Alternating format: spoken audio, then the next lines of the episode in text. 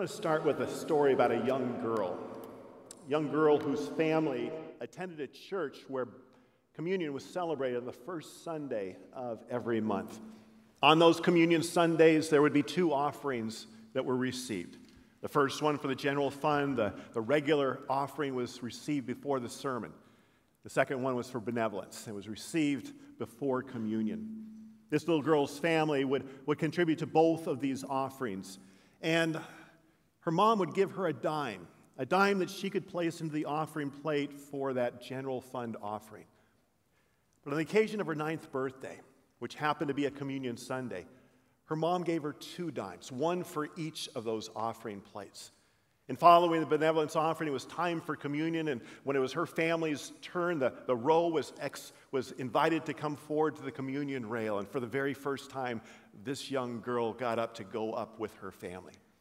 Her mom noticed what she was doing and said, Honey, you're not quite ready. Have a seat, and we'll talk more about, about this when we get home this afternoon. The little girl got a confused look on her face. She looked up at her mom and she said, But, but mom, I just paid for it.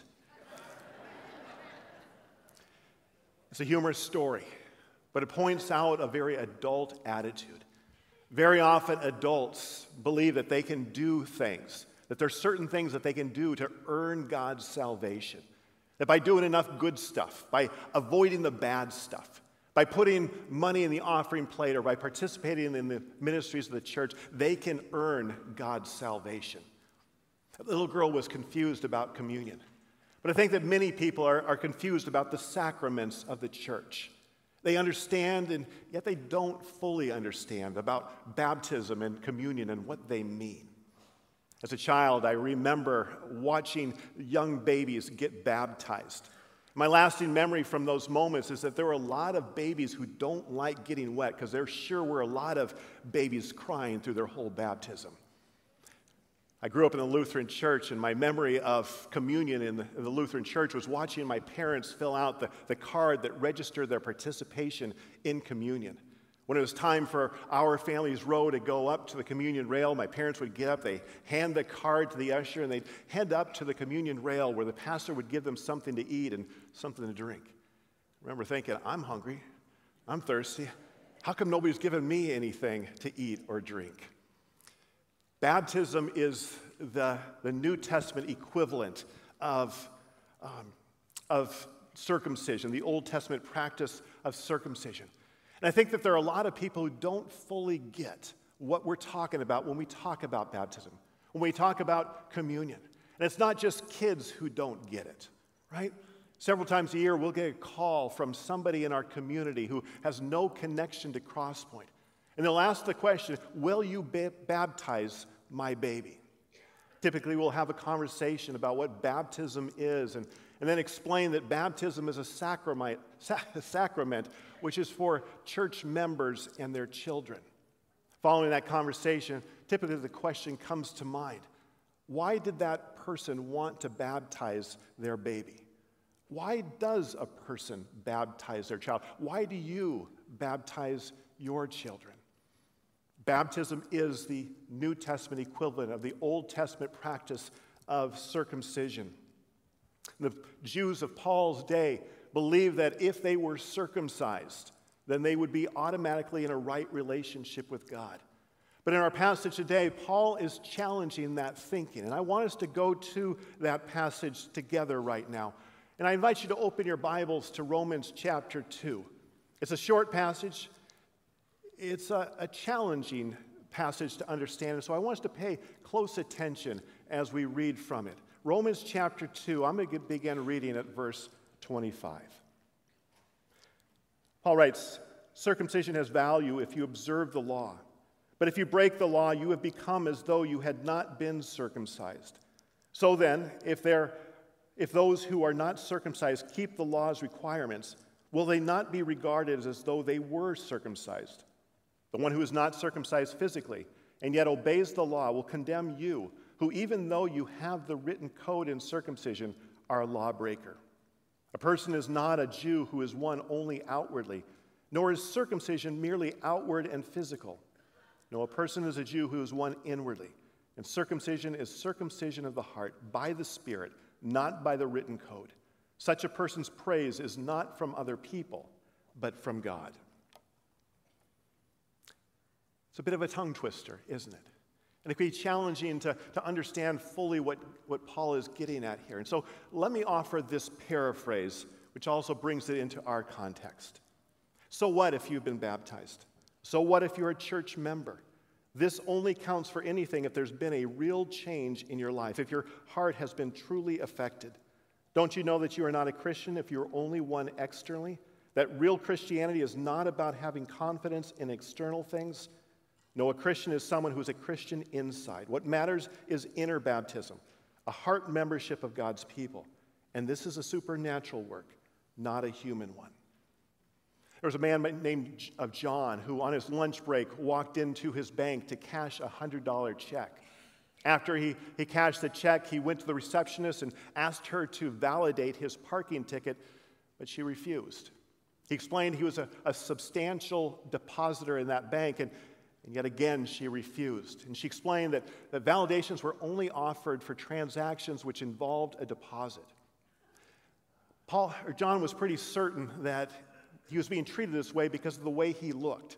He'd come straight from the construction site where he'd been working and he, he had dirty construction clothes on. He even thought that the bank manager had looked at him like he'd crawled out from underneath some kind of a rock. So Paul called up the bank headquarters to file a complaint. And when nobody returned his call, he began emptying his bank account $1 million at a time. In John's words, whether you have $100 in the bank or a million dollars in the bank, they owe you the courtesy of stamping your parking ticket. I think a story points out the truth that very often we judge people based on their appearance. And very often we're wrong in those judgments. We make that mistake, but God never does. We're reminded in 1 Samuel chapter 16 man looks at the outward appearance, but the Lord looks at the heart. This is what the Apostle Paul is getting at in our passage this morning. He's dealing with the objections of people who consider themselves to be so religious that they don't need the gospel. People would say, I'm so good, I don't need grace. Or I'm a part of the religious community, so God already accepts me. The issue is the Jewish practice of circumcision and the belief of, of, the Jew that if you are circumcised, then you are automatically saved. But the point of our passage is that no one is saved simply by participating in the sacraments. And so the question that follows that is what's the meaning of the, the sacraments? What's the purpose of the sacraments? When I was growing up, I love to play connect the dots. I love starting with what appeared to be just a random set of dots and then watch the mystery resolved as the dots were connected. Growing in our faith can be a bit like connecting the dots. Growing in our faith involves learning what, what the connection between the things that Christians are supposed to do and the meaning behind those things. As we continue our summer sermon series, we're, we're preaching a series called Questions Worth Asking. It's based on a series of questions that several of you submitted months ago, and we were working through them one at a time. It's been a wonderful series to this point. I've loved sitting under Pastor Don and Pastor Danny's teaching as we take these questions and, and in 30 minutes try to answer them as fully as we can. The question that we're looking at today was submitted like this What is the meaning of the sacraments? This morning I want to connect some dots. When we talk about communion, we, we talk about we're, we're partaking of the, the body and the, the blood of Christ, the bread and the wine. But what deeper meaning is that connected to?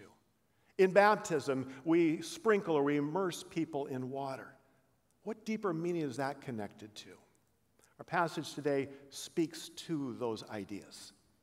There's a Bible commentator by the name of Robert Haldane who spoke to this passage and wrote about this passage from Romans chapter 2. And he says, in the midst of his writing, Paul here pursues the Jew into his last retreat. The Jew was the example in Paul's day of, of the religious person. And they had begun defending themselves against Paul's gospel by arguing that they possessed the law. God had given his law to his chosen people, the Jews, through Moses on Mount Sinai.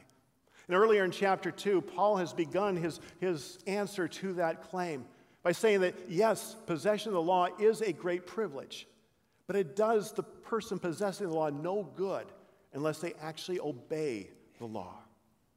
The Jews and everyone else had been guilty of breaking the law. And so it's not enough to say, I have the law, therefore I don't need the gospel. See, they missed the point completely. God had given the law to reveal to the Jew the need for God's grace. God's given the law to us to reveal to us our need for God's grace. Jesus summed up the law with two commands. He said, Love the Lord your God with all your heart, soul, mind, and strength, and love your neighbor as yourself. Love God and love your neighbor. Friends, I fail to do that every day, multiple times every day. I need God's grace, and I know that you do as well. But the Jew had one last card to play, one last argument to make, and that was circumcision.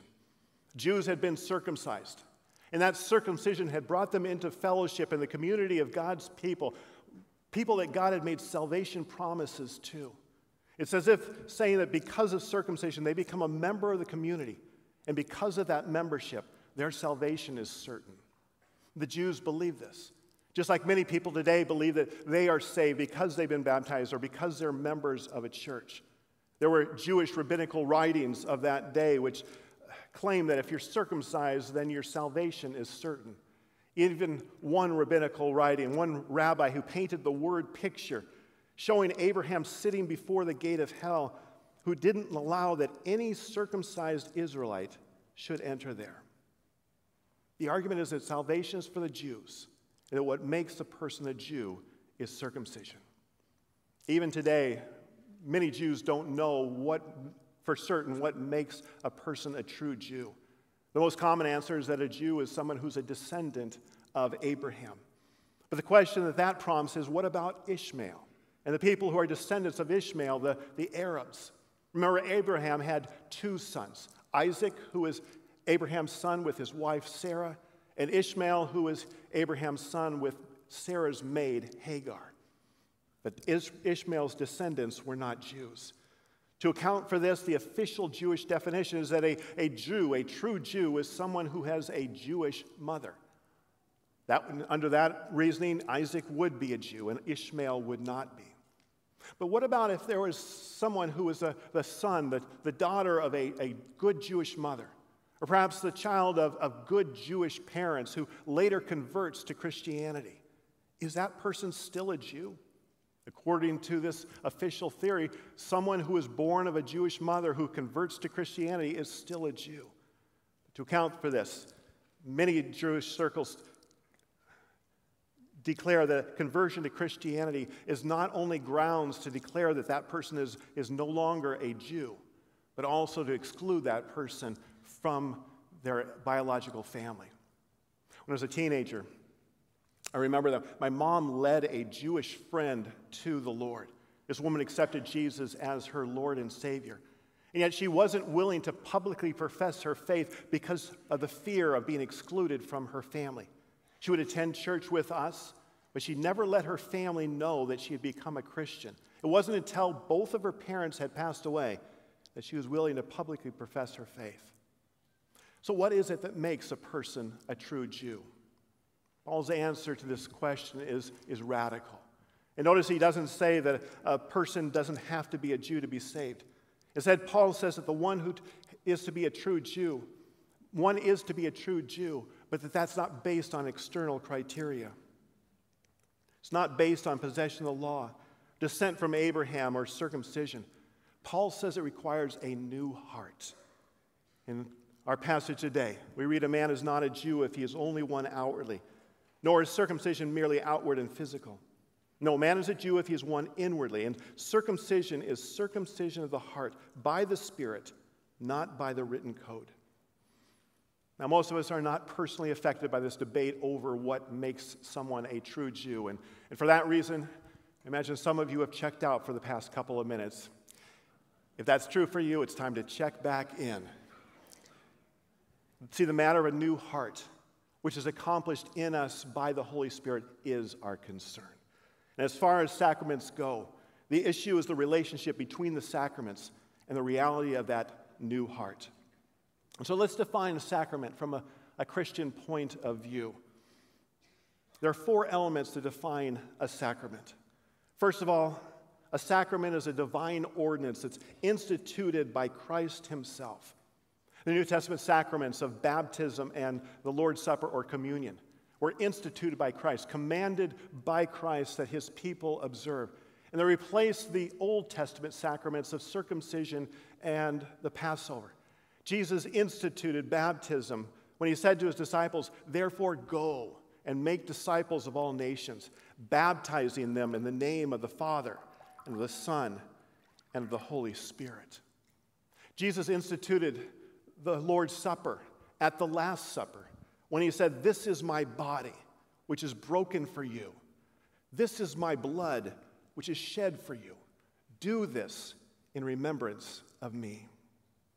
Secondly, a sacrament uses material elements as visible signs of God's blessing.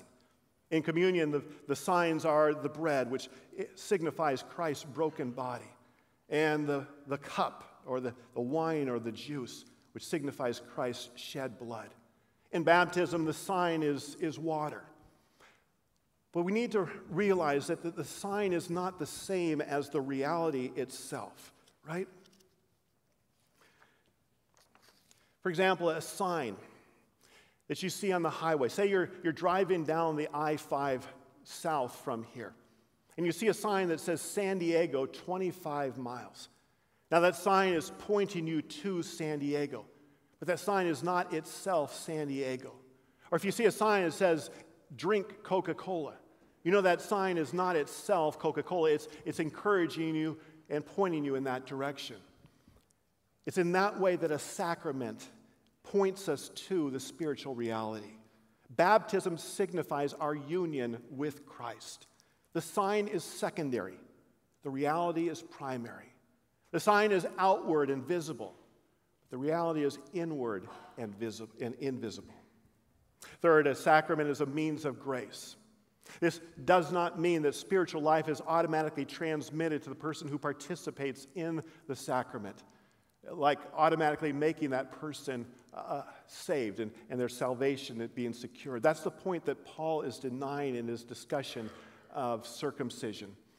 But the text is not saying that the sacraments have no value. In fact, after Paul denies that someone can be saved by being circumcised in Romans chapter 2, he then speaks to the very important and great value of circumcision in Romans chapter 3. Earlier, the praise team in our worship time spoke to the value of baptism. For the adult believer who is, who is being baptized as, as a response to faith, God makes those promises and reminds them that they have been saved, that their forgiveness of sins is certain, and He promised them newness of life. With a child who's being baptized before the, the age of, of understanding or before they come to faith, we believe that, that God makes promises there too. The parents make promise to God to, to raise their child to know Him. The church community makes promises to the family that they will walk alongside that family and, and ra- help to raise that child, help to be a part of the spiritual nurture of that child. And we pray that that child will one day respond in true faith when salvation will be theirs. But what do we mean when we say that sacraments are a means of grace? When I say the sacraments are a means of grace, I don't mean that they provide saving grace. I mean that they provide strengthening and helping grace. Just like reading the Bible and, and praying help and strengthen our relationship with God. Participating in the sacraments help and strengthen our relationship with God. And then, fourth, a sacrament is a seal, a, a certification, a, a confirmation of the grace that it signifies.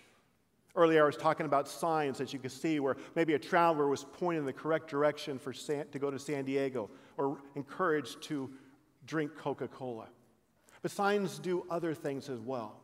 Signs indicate ownership. If you see a, a building with a sign that says Joe's Restaurant, you can be pretty certain that that restaurant belongs to Joe. Or if you see a building with a sign that says U.S. Courthouse, You know that building belongs to the federal government. And signs also validate or authenticate a document. Maybe you get a seal stamped onto your passport or a seal stamped onto your, your school transcript. They validate that document. Theologians call the sacraments signs and seals of some reality. Signs because they point to something, and seals because they authenticate the one who is submitting to that sacrament. That's why the sign of baptism was so important to Martin Luther. There were times that we're told in the midst of the Reformation that Luther would be under so much stress and he'd become so confused that his, his emotions would go up and down and he would begin to doubt, begin to doubt the value of his work, begin to doubt his faith, begin to doubt even the work of Christ on his behalf. We're told that in those moments, very often, Luther would write on the table in front of him using chalk. He'd write the Latin words, Baptizatus sum, which means, I have been baptized. It would remind him of his baptism, remind him of that faith decision that he had made, remind him that Jesus had promised forgiveness of sins, remind him that Jesus had claimed him as his own, and remind him of his identity in Christ, in Christ's death, and in his resurrection. As we participate in the sacraments, as we participate in communion, we believe that Jesus is spiritually present with the believer in that moment. That through the Holy Spirit, Jesus meets with each person who receives the bread and the wine. And our hearts are united with him by faith. It's a time of great encouragement for believers as they experience that, that encounter with Christ. Being a Jew was important, right? And in a sense, every saved person must be a part of God's covenant people, but only if that, that membership is by faith. Someone must be a member of God's family inwardly and spiritually, not as a physical descendant of, of Abraham. No, the community of faith, we are spiritual descendants of Abraham. Now, in Romans chapter 2, Paul has been dealing with people who would agree with his condemnation of that pagan unbeliever, but they would excuse themselves. They would say, I'm, I'm okay with God because I'm religious because I live by this moral code, much higher moral code than, than the heathen that he is talking to. Or I'm a part of the religious community and therefore I am, I am saved. Do you know anybody like that today? I think we all do, right? We know the person who says, I'm a good person. I do good things. I'm going to heaven when I die. The person says, I grew up in a Christian home, therefore I'm a Christian on that basis or I went to a Christian school, or I'm a long-standing member of a church, my salvation is secure. Paul would say to those people, first of all, that knowledge alone, even knowledge of the highest spiritual and moral principles, does not win God's approval. In fact, superior knowledge can lead to greater condemnation if we don't live in obedience to those higher standards. Secondly, membership in a religious community, whether it's the, the covenant nation of Israel or the, the visible church today, does not guarantee that you have earned and gained God's favor. It's not that being a part of the visible community of, of faith is not important, it's incredibly important. But salvation is not won by external associations. God does not look at the outward appearance, God looks at the heart. Jews have been saved but it's not because they're Jews. Church members are being saved, but it's not because they're church members. If anyone could perfectly keep the law, they would be saved by keeping the law. But no one can perfectly keep the law. We have all broken the law. And because of that, we can only be saved by Christ's work on the cross and that work being appropriated to our lives by the Holy Spirit. That alone brings us into the true community of God's elect people. Third, the sacraments, where we're talking about either the Old Testament or the New Testament periods, save no one. They point to what does save, but they are not the reality themselves. We are saved by grace alone, through faith alone, in Christ alone. And then, fourth, if we are to be saved, it has to be by the work of Jesus Christ. When David sinned with Bathsheba, he, he confessed that sin to God. We see his words in Psalm 51. But David didn't trust in his confession. He knew his salvation was a work of God. And so he continued that prayer by saying, Cleanse me with hyssop. Hyssop was used to sprinkle the blood of the sacrificial animal in that Jewish sacrificial system. David was asking for, for to be um, cleansed by the blood of the atonement. And then he added, Create in me a pure heart. David knew that this was something that could only be accomplished by the Holy Spirit. For those who have put their trust in Jesus, who have given, been given that new heart that Paul talks about, both baptism and communion are powerful reminders that we belong to God, that Jesus' work is sufficient, and that we are secure in his forever family because he will hold us fast. I want to finish with one last observation. In the last verse of our passage today, Paul uses a pun that's, that's not translatable in English, but it points back to that identification as a Jew that we started with. The word Jew comes from the name Judah. Judah was Jacob's fourth son. And the name Judah means praise. And when Leah gave birth to Judah, she said, This time I will praise the Lord. And so she named him Judah. Later, when Jacob was dying, he used that same pun and he, he said to Judah, Judah, your brothers will praise you. This is the pun that Paul uses at the end of our passage. He says, Such a man's praise is not from men, but from God.